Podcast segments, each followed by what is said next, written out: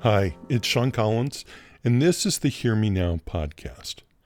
On today's program, stories about sickle cell disease. It's an inherited disorder of the blood protein hemoglobin. It causes a number of health problems for people with the disease and some complications for people who carry the genetic trait for the disease. Most people with sickle cell are black or African, but not everyone. And the hallmark symptom for people with sickle cell disease is excruciating episodes of chronic pain. Titilope Fasipe was born in Nigeria and today has a family in Houston, Texas. She has lived with sickle cell disease her whole life. So it usually starts with a twinge. Now, I say this as if it can, you know, it's like a warning sign, but the warning itself is unpredictable. And it's usually um, after something great has happened, um, you've had a good day, it just seems to come out of the blue. But when I feel that twinge, I know it's going to be a rough night. I first try to see if I can stop it from turning into a crisis. That's what my first go to is. Um, so I'll take some medicine and pray, please don't turn into a crisis. Um, but the twinge can go either way. And when it wants to escalate to the full blown crisis, it's just horrible.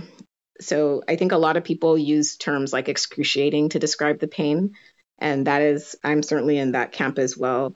It is the worst pain I've ever felt in my life. Um, and the fact that in some ways I'm used to it, it doesn't make it easier.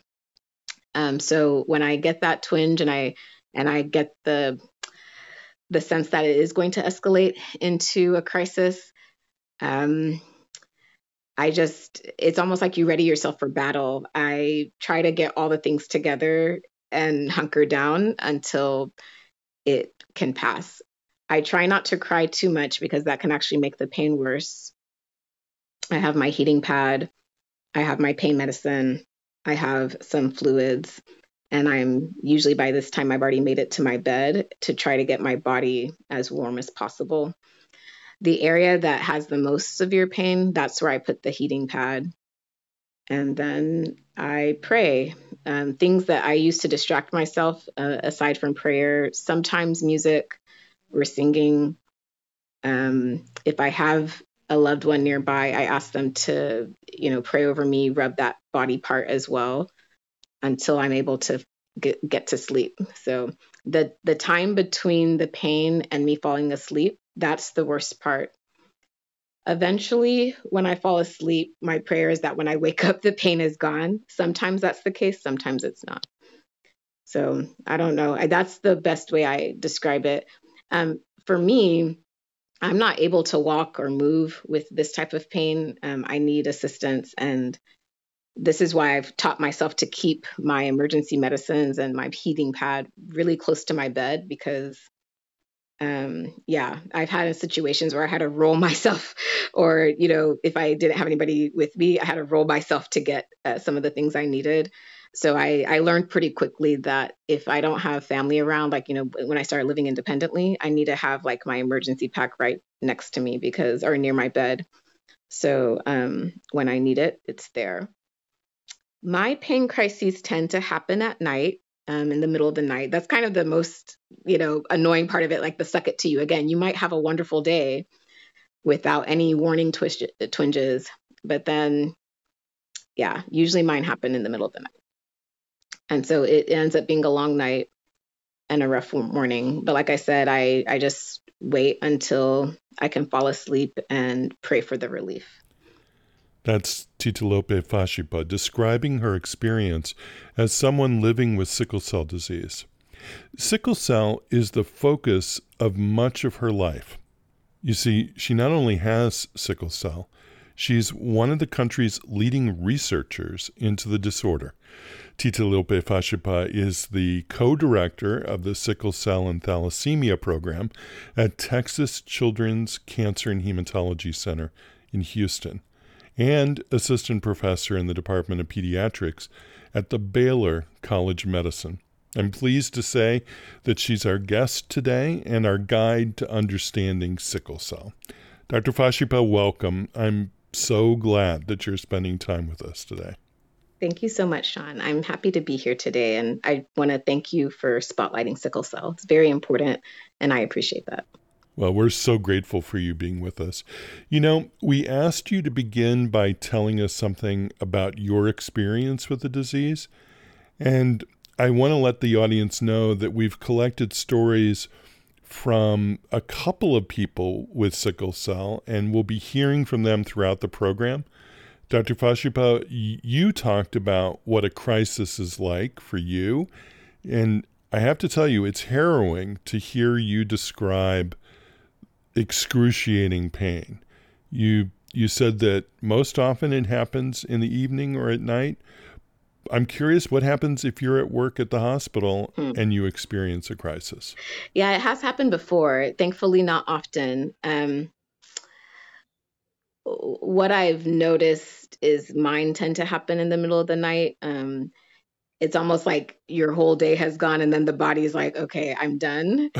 but when it happens at work, uh, I've told myself that when I was in school um, or when I was in situations where people don't depend on me, um, you could, it doesn't really matter. My health, I only have to worry about myself. But because of where I work and, and what I do, and most people, no matter what job they have, they're accountable to other people.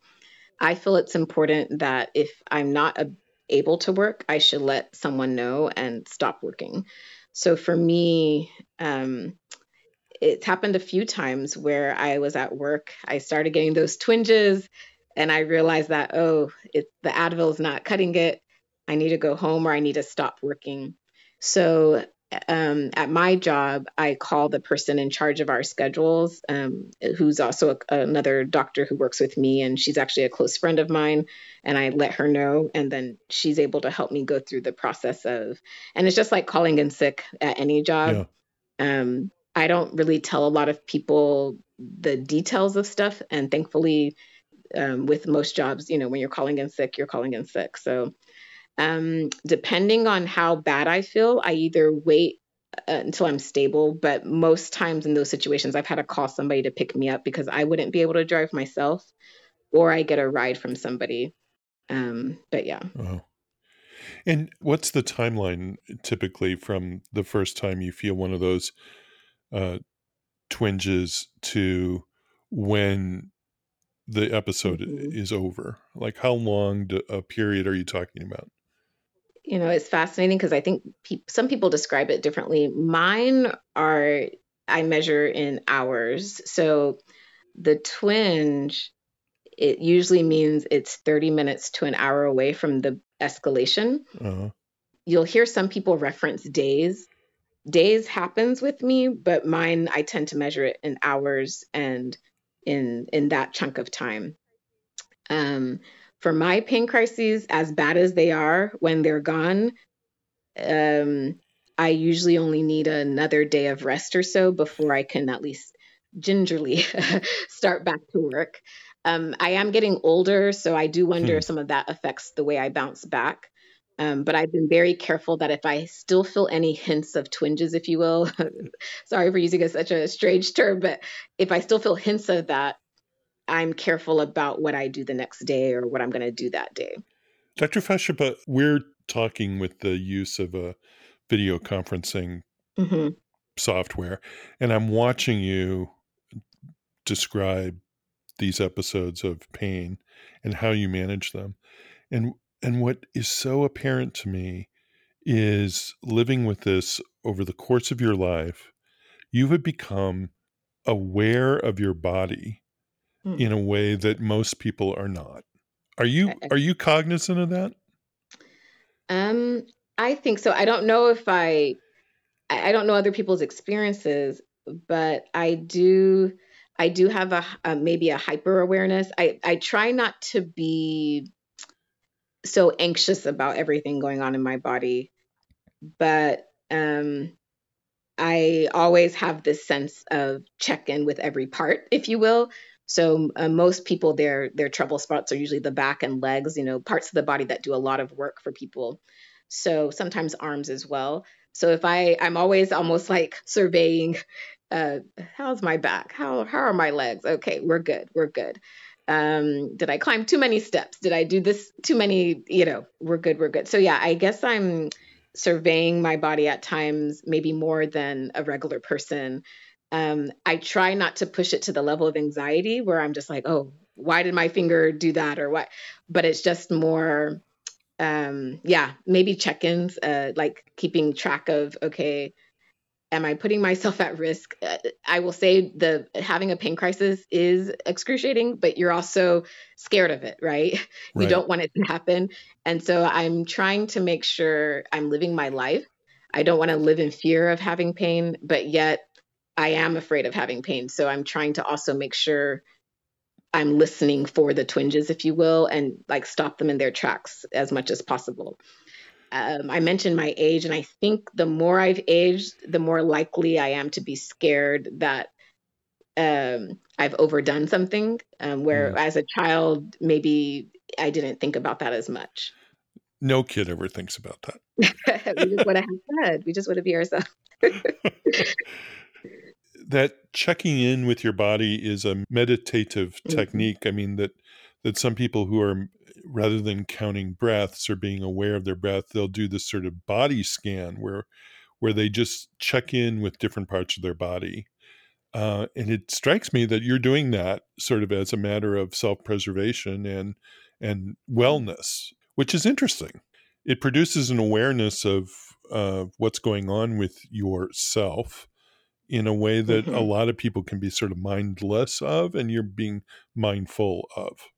Yeah, and it's interesting you said that. I feel like in the past few years, I've learned new words like mindfulness, and I didn't know what it. I didn't know that those were things I was already doing, even as as a young person. I mentioned distraction. I mentioned um, prayer and music. These are different ways people um, try to so some people might use words like distraction but i think it's ways to cope with a difficult situation. And we know that our minds are very powerful. And so i, I think um, somehow you learn that coping through something you need some tools um, I, I have found that there are now new studies looking at sickle cell specifically and things like mindfulness huh. because of what you just said. And also, even there's a program that exists that, to teach people with sickle cell how to breathe and and work through their pain in a way that they have more strength and hopefully a little bit more control. This is an area that I'm actually very interested in for our, our patients. I want them to have as many tools as possible to provide comfort and relief. And I knew from a long time ago, medicine is is not always the most important thing in the toolbox. It is a component of the toolbox, but you need much more if you're going to deal with pain, if you're going to deal with suffering. My guest today is Titilope Fasipe, who is co director of the Sickle Cell and Thalassemia program at Texas Children's Hospital. We've recorded a number of stories from people with sickle cell uh, for today's program. Here's an excerpt from one of them. Andre Marcel Harris talks with his sister Alexis Harris about the importance of knowing your trait status. There's so much to talk about when it comes to sickle cell and my journey. I have lived with it my entire life. I actually was diagnosed before I was born while I was still in my mom's womb. And so my parents found out that way. It was one of those things where I believe our dad knew that he had sickle cell trait, but my mother didn't know she had sickle cell trait. And so now they're faced with having a child that has sickle cell disease. And and that really is another reason that motivates me to be someone who is not only an advocate for sickle cell, but has really dedicated my life to learning about sickle cell disease um, I think everyone should have the access to that knowledge about their sickle cell trait status so that they can make an informed decision about um, their their future offspring. I have seen sickle cell through, you know, your lens. I've, you know, grown up with you. Um, but as far as just outside influence with sickle cell, um, I can't say that we talked much about sickle cell until I got into college and that they do the sickle cell trait testing for student athletes. That was really my first experience, aside from my experience with you, um, hearing really about sickle cell. So by that time, you know, you're 18, 19 years old going into college. Like that's kind of late to be learning about sickle cell, you know? Yeah. Um, especially if you are a carrier of the trait or if you were, you know, possibly diagnosed with it.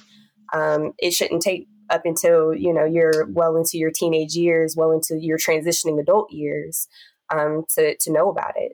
Yeah, that's that's a good point, Alexis, because we just need public awareness to be um, heightened at a base. Um, and there are so many people um, that may have heard of sickle cell disease but don't know much about it. I have been fighting, um, and I think that it is a great um, point of advocacy to educate people um, in K through 12 about sickle cell disease and encouraging children to know their sickle cell trait status. Um, you don't, like you said, you don't wait because let's be honest, people still have children at 14, 15, 16. Unfortunately, you know, however you want to, you know, frame frame that. Um, but you can't wait till they're 18 to tell them that, you know, about their trait status because people are having children.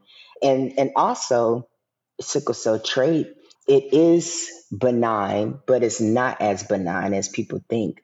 There are certain risks that you should be aware of if you have trait.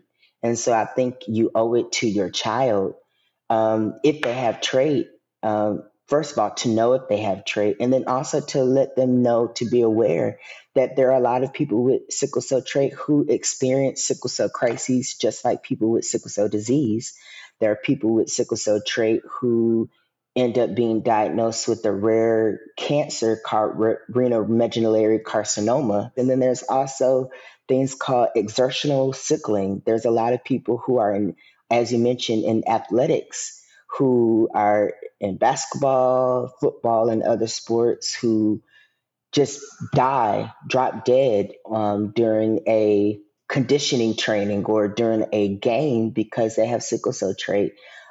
And so not to sound, uh, you know, morbid, but people should know um, their sickle cell trait status so that they can understand some of these uh, risk factors, know the signs, and so if something happens or goes awry, that they're aware. That's Andre Marcel Harris talking with his sister Alexis, or his baby sister, as he calls her. You'll find their entire conversation on our website, hearmenowpodcast.org. My guest today is Dr. Titilope Fasipe, co director of the Sickle Cell and Thalassemia Program at Texas Children's Hospital. Dr. Fasipe, let's talk about the disease and what we know about it. Um, my understanding is that it's a disease of hemoglobin, the protein in our blood that transports oxygen. Tell us what is going on in people with sickle cell? It, and for a scientist or and a hematologist, it's actually a very fascinating disease. Um, so you're correct. It's a disorder of hemoglobin, and I'm actually impressed that you went straight to hemoglobin. Um, most people start with the fact that it's a red blood cell disorder, but the the machinery inside our red blood cells that allow us to, allow them to carry oxygen is hemoglobin. And so there's millions and millions of hemoglobin inside a red blood cell. Um, and the work is to carry oxygen to all the parts of the body. With sickle cell disease, the mutation in hemoglobin causes the hemoglobin to become very messed up. It still carries oxygen, but when it lets go of oxygen, it basically becomes like a connect stick. It just wants to stick to other hemoglobin molecules. And that's not good for the red blood cell because the red blood cell is made to be flexible and it wants all of the hemoglobin to be to move in a nice flexible flexible rhythm. But with sickle cell, instead of the flexible rhythm, you end up with these rigid rods of hemoglobin strands. And that changes the shape of the red blood cell into that classic C shape, crescent shape, banana shape, and in the olden days, the word sickle, which was a farming instrument, and that's how sickle cell got its name. So once that happens, the red blood cell, um, two things: it becomes more fragile and easier to break up open, and that that means the red blood cells don't live as long as a person mm. without sickle cell disease. To give you context, most people's red blood cells last for 30 days from the birth of the red blood cell to when its um, lifespan is done. But for an individual with sickle cell, that can be as long as just two weeks. So they're always struggling with the loss of red blood cells. This is why they have anemia, which is low red blood cell numbers. The other component of that odd shape is that instead of squeezing through tiny blood vessels easily, those odd shapes end up getting stuck in those areas where they're not supposed to be stuck. Now, we used to just think of it as a traffic jam of sickle cells. Now we realize that it involves a whole bunch of other cells too, including cells that cause inflammation. That inflammation and that blockage of blood flow is what causes that pain crisis and also what causes the organ damage that you see with sickle cell disease. Mm-hmm. The organ damage with sickle cell disease, if you could think anywhere blood goes, uh, you can have a sickle cell problem. But common ones that you may have heard about are stroke, which would be very devastating, even in children. Sickle cell is actually the most common cause of stroke in children. Um, you can have eye problems. You can end up having uh, kidney problems, bone issues. So, not everybody gets everything, but sickle cell could cause a problem in any part of the body for individuals. And so, um, it's not just about the pain, it's also about a life of organ damage. And unfortunately, that's then tied to um, premature mortality. So the lifespan, the average lifespan of individuals with sickle cell disease are decades lower than the general population. And it's because of those two reasons of the cells living, not living long enough, and the cells also um, causing that organ damage. So at, at some level, it's sounds like it's a mechanical problem that the red blood cell, when it's rounded, uh, slips past one another more easily than when it's crescent moon shaped mm-hmm. and it and it can s- stick to one another and to other structures in exactly. It's definitely mechan- that's an excellent way to think of it. In fact there's something called adhesion molecules. So adhesion of course means to stick to something um, like adhesive tape for instance. So actually we call that process that stickiness adhesion and there's molecules that actually control that. We've noticed that sickle cells have more of those molecules and they tend to stick more to places that they shouldn't be sticking to. And they also stick to other cells that cause that inflammation. So, is that an avenue of research, like how to decrease the adhesion? Indeed, it is. Um, so that is one. I, I see sickle cell as a, a, disease that probably needs multiple things to to get it getting back on track. Um, but adhesion is one of the hot topics, um, and in fact, there's a current drug that is targeting that. That's FDA approved. Um, but you'll notice that there's other drugs targeting other things as well. Let's talk about some of that research that or some of those advances that have come out recently. And as uh, 2022 is ending, my producer and I were looking at a list of um, news stories that were saying, you know, this new advance in sickle cell, this new advance in sickle cell, and it made us realize, oh, there's there's movement here. We need to get someone in to yeah. help us think through it. And hey, guess what? You're that person. Um, well, you know, the funny, I hope let, let's start it this way. I'm going to start with the bad news. so, we've known about sickle cell for many years. And for America, the first patient with sickle cell was noted in 1910. But I would say it took until maybe the 1950s, 1960s that it became a, a area of study for scientists and, and doctors. But even with all of that time, we did not have a lot to offer for sickle cell. So it's a sad story, um, actually. So it wasn't until 1998, if you can imagine, that the first drug for sickle cell was approved. And this is, again, after decades of knowing about it and understanding things like that, what we just talked about, um, the mechanisms, the all of that. So 1998, the drug that was approved is was called hydroxyurea. Now, hydroxyurea is a drug that helps you make healthier hemoglobin. Um, you may have heard this hemoglobin called fetal hemoglobin. Fetal hemoglobin is hemoglobin that babies make when um, they're inside uh, during pregnancy because they don't use their lungs yet. So, fetal hemoglobin helps them get oxygen from their mom's hemoglobin. Now, as soon as you're born, you don't make fetal hemoglobin anymore, but hydroxyurea has the ability to help you make that fetal hemoglobin again. Hmm. And that helps to reduce the drama that the sickle hemoglobin causes. So that's one piece. Hydroxyurea also helps tone down some of that inflammation, those cells that cause the drama. And so, in general, it makes your cells healthier, live longer. And studies have now shown since 1998 and onward that it basically does a lot of good for sickle cell. But it was just still one drug. So time passed again. And like I said, here's the bad news of it. You would think that with a chronic disease, you would have more than one drug option. Sickle cell is a unique chronic disease in that it only had one drug option for years. So the next um, season of approved drugs for sickle cell were not until 2017 and 2019.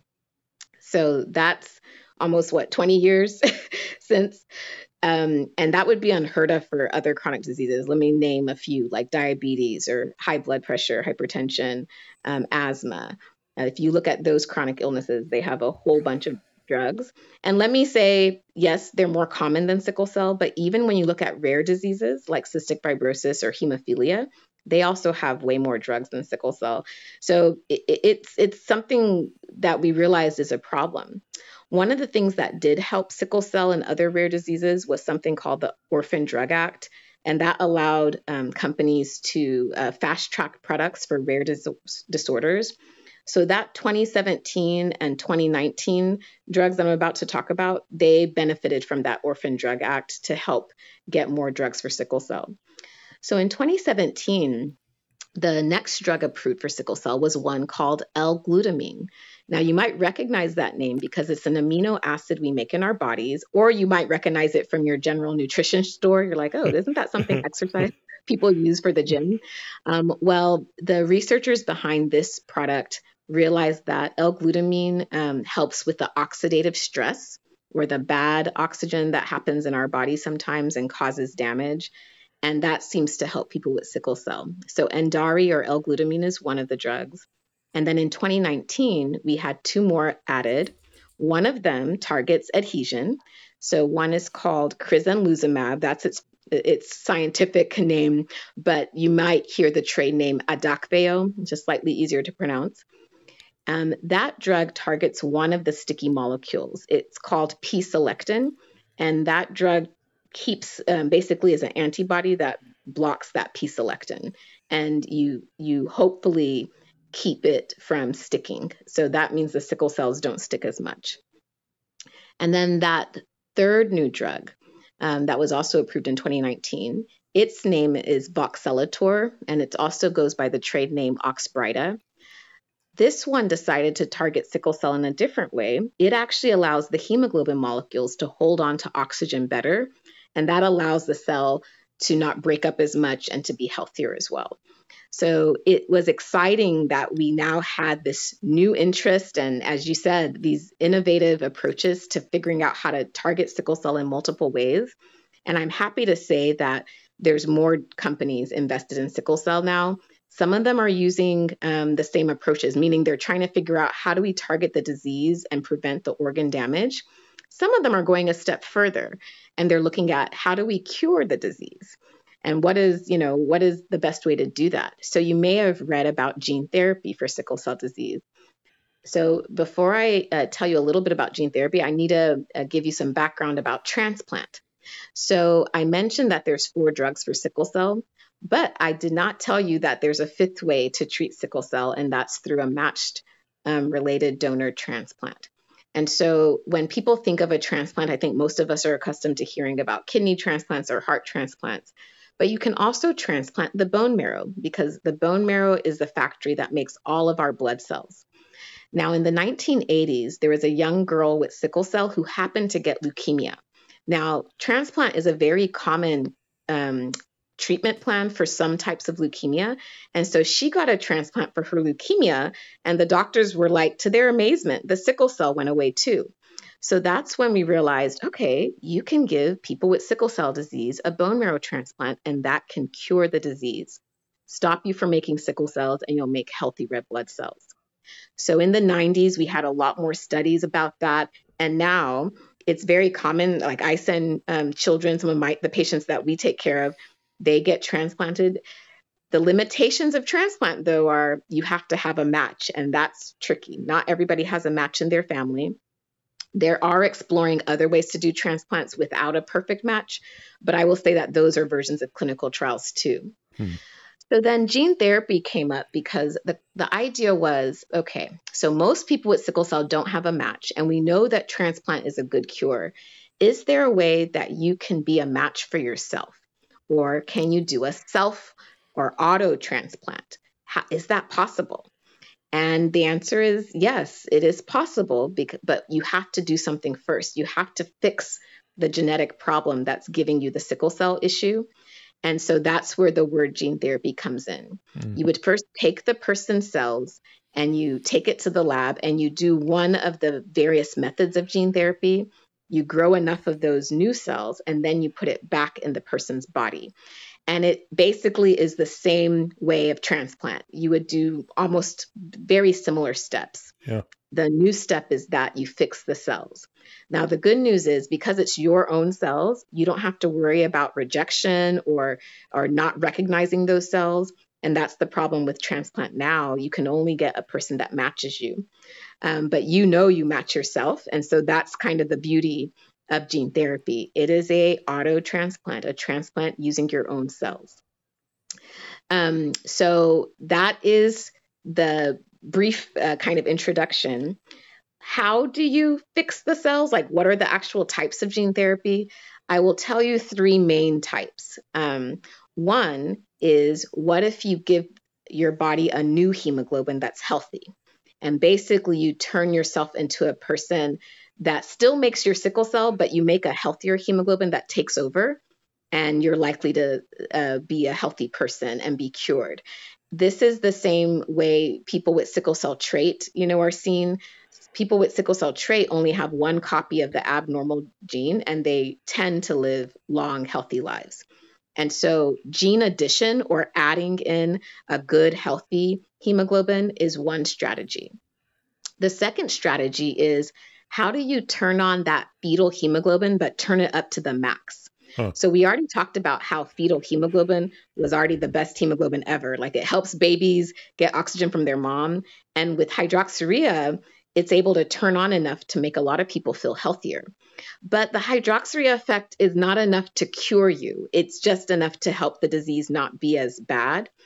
So the gene therapy involving fetal hemoglobin is to make that, as I said, to the max. Like make sure you're making so much fetal hemoglobin, it always wins over the S. And so several people are looking at that. You might have heard words like CRISPR technology or yeah. short hairpin RNA. Yeah. Those are ways to um, basically, you're trying to turn off the switch that was keeping you from making the fetal hemoglobin and you get rid of that switch and so then you turn it on and you basically are able to make fetal hemoglobin does that make sense it's a lot of steps no it, it does make sense but it, it, that crispr technique is sort of an editing technique isn't it? You're editing the the genetic code. Exactly. It is an editing technique. So the gene addition ones you're adding a gene you're you're you're technically editing it but not in a way where you've um, erased something, you're just adding something. But with a CRISPR technique or with the short hairpin RNA technique, you're basically telling the code, hey, stop doing this so that something else can work. And that something else is fetal hemoglobin. That's fascinating. It's very fascinating. And, you know, it, it's th- this is why hemoglobin itself is very fat. Like I love from my scientist side, I geek out on hemoglobin all the time, and um, because we actually have so many different types of hemoglobin, and if I could just have the time to tell you, I would I would bore you to tears. I think, but one of those fascinating things is that relationship between the fetal hemoglobin and your adult hemoglobin. The reason why we knew that this is a powerful technique is that babies with sickle cell aren't hmm. sick hmm. most of the time. They don't get sick until they make enough adult hemoglobin wow. to cause problems. So in the early phase, like the first few months of life, most babies are they look completely healthy and they don't have any sickle cell complications and that's because they have so much fetal hemoglobin and the moment the fetal hemoglobin goes down you start seeing the drama with sickle cell. It doesn't necessarily mean the baby's always in the hospital, but you start seeing the abnormality in the cells and you realize that, well, here's their adult sickle cell, their adult hemoglobin is definitely sickle cell hemoglobin. And so, based on that baby experience and on people who naturally make a lot of fetal hemoglobin because they happen to have a good mutation, those people and the babies taught us that fetal hemoglobin is a remarkable way to help cure sickle cell if you can figure out how to turn it back on. And so, yes, gene editing is that way. The last step, or the last way, excuse me, um, is almost like trying to do both. What if you got rid all of the ways I told you? They actually keep your own sickle um, gene still present, so you either add a healthy gene or you turn on the ability to make fetal hemoglobin, which is an excellent hemoglobin. Well, the third way is what they call gene correction. It also involves editing. And these people want to take away the hemoglobin S, the sickle hemoglobin, and give you a healthy hemoglobin. So they're kind of trying to do two steps in one or they're taking away your S and making sure you have fetal hemoglobin. So um, I will say that all three of them are being explored in clinical trials right now and, and being studied in humans. And so the future is exciting. We're going to learn a lot. We've already, as you read from these articles, there's a lot of um, success in the clinical trials. There have been a few situations that have caused us to to pause and make sure that okay, are we making sure we evaluate all the risks? But in general, most of the people that have undergone a gene therapy trial are doing well. And those are the stories that you continue to hear. And then we're still learning from those that did not do well to understand. We want to make sure we have um, we understand all the risk for somebody undergoing gene therapy so that they can be healthy before, uh, uh, healthy after, and not have any other new problems afterwards. I'm talking with Titilope Fasipe today. Dr. Fasipe co directs the sickle cell and thalassemia program at Texas Children's Hospital.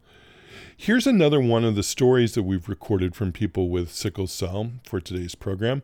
My colleague Scott Acord spoke on the phone with Sijaama Branch, and they talked a bit about how Sijaama faces the suffering that comes with living with a disease. It's always been a part of my life. And growing up, I had pain and I had the normal symptoms that go with sickle cell. My brother really had a harder time. He um spent more time in the hospital than I did. And my younger brother actually passed away at six months old from a sickle cell crisis. Back then in 1964, they still really didn't know about sickle cell, how to treat it, and, and what to do. And so, unfortunately, he passed away at six months.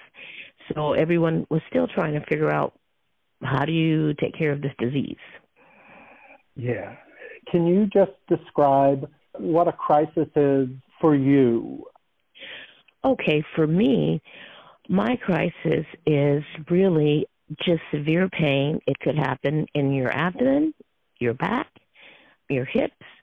And for me, mostly it's like in my joints where it just feels like kind of um, knife sticks or, or, or pinpricks and then throbbing pain. And there's nothing you can do to really settle it. And so um, as a kid, I would just lie very still. I would lay down and I would find a position that I could get comfortable enough in where the pain would not be quite as great. And I would try to stay in that position because the minute I would move, it would start all over again with the throbbing and the pain. I would have to try to settle it again. And that's what lands my brother in the hospital a lot. But I never had it to where I went to the hospital. I would manage it at home. You just kind of take in fluids. You um, try to lay still. You try to keep rested until it subsides. It can last from a day or weeks and um, it, it's it's just it's funny, and it could occur at any time. I remember when I was in high school, and my biology teacher told us, "Now we're getting ready to go into genetics, so I don't want anyone to to miss class because it's very important that you're here to to get everything." And it was that very day that I went home with a sickle cell crisis, and I stayed out of school for two weeks. Oh. And when I came back, my teacher was not very accommodating. I told him, I said, I was ill. I had a doctor's note that said I had sickle cell, and I and he was very um, uncaring and said, "Well, you missed this section, and you're not going to probably pass this section, so I don't know what to do. You'll probably have to take biology again." When someone shares that they have sickle cell, just realize that they would like your support during times when they need it, but they don't want to be pitied and they don't want to be treated as being incapable. Mainly just be there. If it's just to sit with them, then do that. If it's to um, make sure that they're drinking enough fluids, then do that. Read with them or bring them some nice music to listen to or just be there and talk with them. Because a lot of times when you're in crisis, you really just have to lay down. You really just have to get in bed and kind of let it pass. And that's hard to do if you're just going to do it alone. And so, family support, friend support, it, it's really needed. Sijaama Branch talking with my colleague, producer Scott Acord. You can hear the rest of their conversation on our website, hearmenowpodcast.org. Sijaama talked about the importance of building a network of support from friends and family. Dr. Fasipe, do, do other folks in your family have the condition? Did you grow up with people who were living with sickle cell? No, actually. So I am the oldest in, of, of four four children. So I have three younger siblings, and I'm the only one in my family um, that was born with sickle cell disease. So in my early childhood, it was very isolating. Then, when I was 11, and to give you context, I was born in Nigeria, which is actually uh, the country that has the most sickle cell in the world. And then I moved to America when I was three years old. But when I was 11, we moved back to Nigeria. And that was a very life changing experience for me because then I did meet other people with sickle cell for the first time. I met um, a cousin that was uh, my maternal cousin. I also met children I went to school with and it I didn't feel alone anymore. And when I would go to the sickle cell clinic, there'd be tons of kids with sickle cell. So I I found a belonging of sorts when I moved back to Nigeria that I did not have in my early days in America. Fast forward, when I got to college, um, and this was back in the United States, I knew two other people in my university with sickle cell. And it's almost like we just had a secret. We never it wasn't something we would talk about all the time, but we just had this kind of secret relationship or se- secret, like, hey, I, I, know what you're going through uh, kind of relationship. And so there was a special love we had for each other, uh, the, those two individuals and I, uh, just because we had that similar experience. And it's the same one I feel when I meet anybody with sickle cell. There's this instant kindred spiritness, if you will, that we share. I'm glad that you brought up a network of support.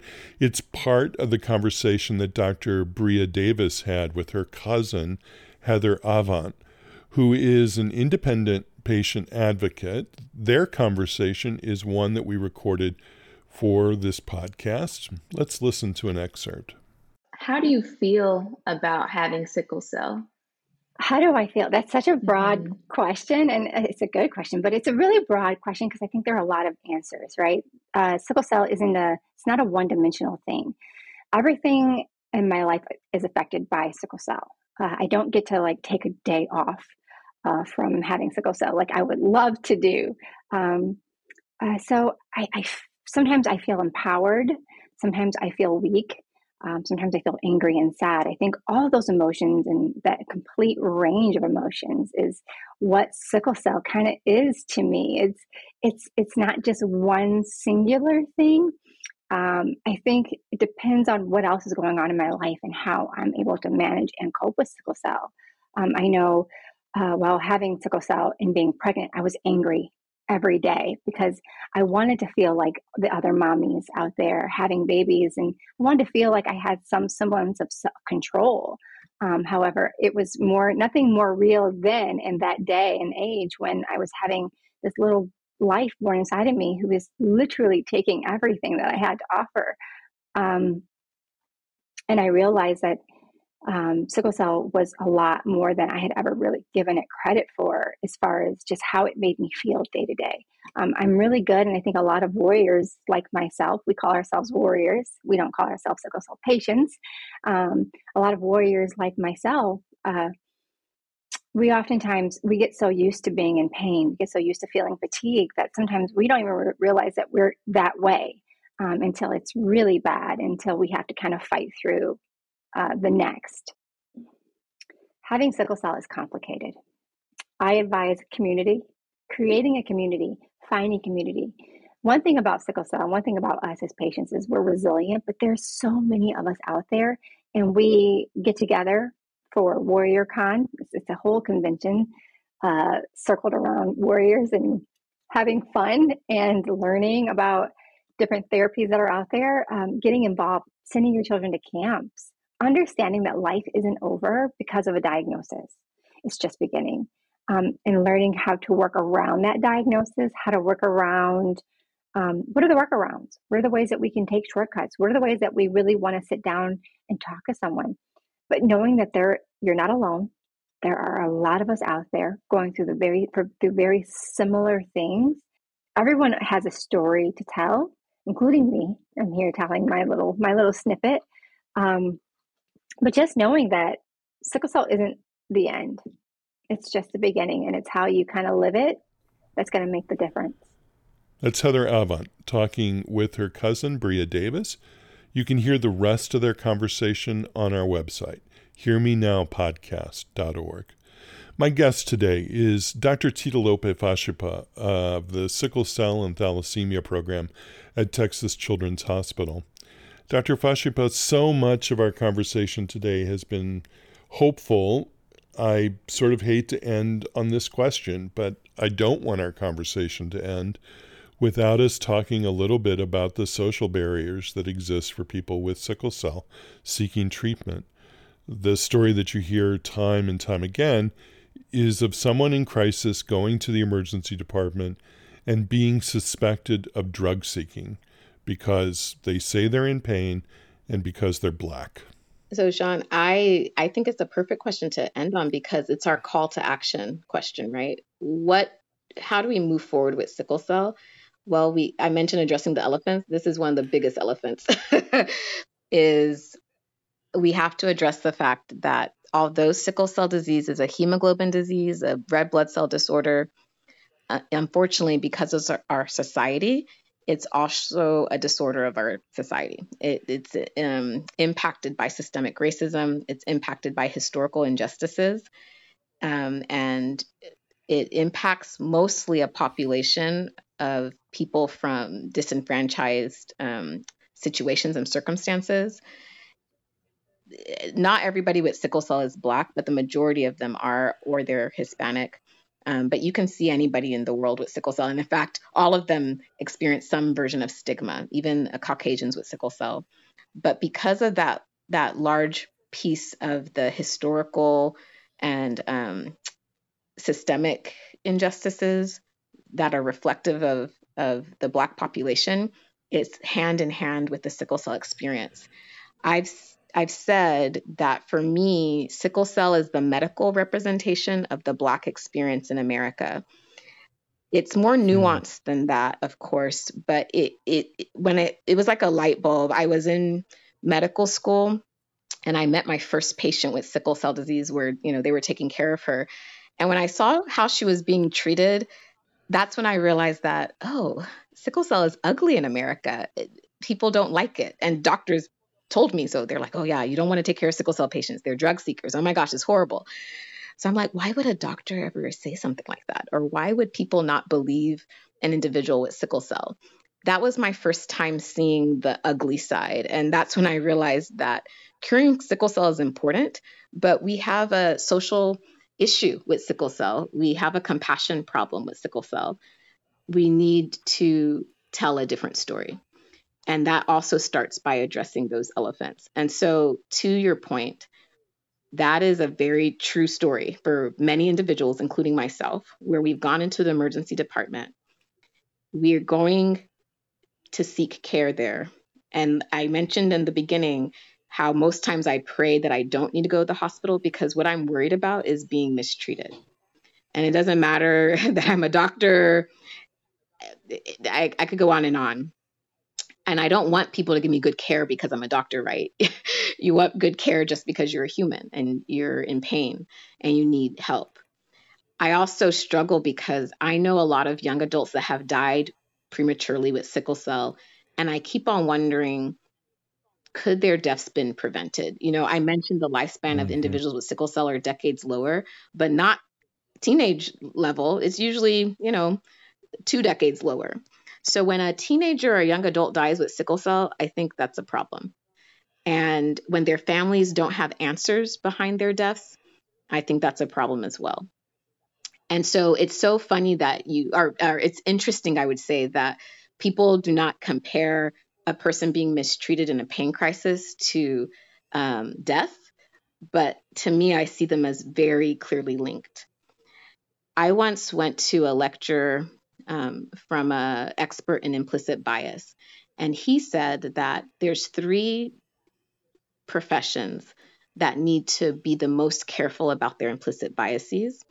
And of course, he mentioned law enforcement, he mentioned the education system, teachers, and then he mentioned medicine. And he said it's because all three of those people, their implicit biases can actually impact a person's life for the better or for worse. And that worse could equate to death. Now, that was so powerful. And to me, I was like, this is exactly what is the issue with sickle cell. We need to figure out how to help doctors become more compassionate about a disease. Why would a disease ever be compared to a drug seeker? Like, why would that even happen?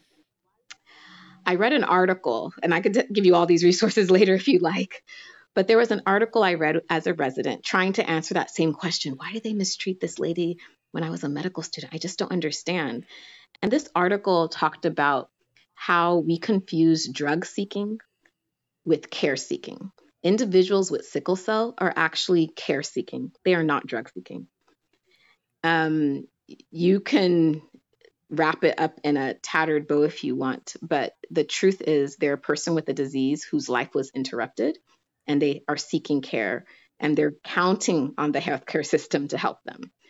Sadly, many of them know that they'll either have delayed care or they may not get the care they need at all. Um, but yet they still go because they have no other hope. And let me emphasize the points we said earlier.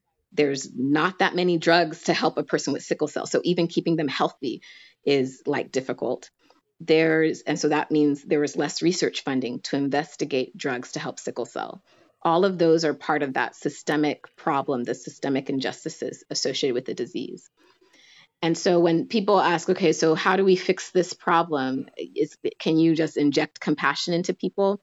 I think we can help them understand what it's like to actually be a person with sickle cell disease. This podcast is part of that process, helping people realize that there's a person behind this disease. And you shouldn't just treat people as one type of uh, you know, you should never treat people as if they're all the same.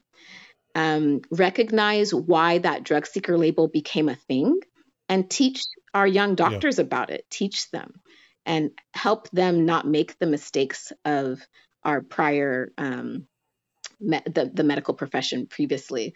And so that's part of the advocacy part that I do and others do to try to help this problem. Some of us are the scientists working on curing with gene therapy, but some of us are calling, and I believe it's my calling, are to be advocates to fix the other side of the sickle cell problem, this um, public health component to it. And so again, I, I, thank you so much for asking this question. I'm trying to even making sure I answered all the elements you wanted me to. But yes, that that has happened to me. If anybody was wondering, oh, a doctor would never be treated that way. I have been treated, mistreated in the emergency department before, and it's a same similar story. Um, you'll hear people with sickle cell talk about how they put on makeup and they did their hair before going to the emergency department because they didn't want to be treated differently. You'll hear people talk about how they've changed their clothes and just try to do everything possible to hope that they would get better treatment and better care. So, um, so no, thank you for this interview and the compassion you've shown with your questions and the um, openness that you and your team are to learning more about this disease, even the stuff that's ugly about it.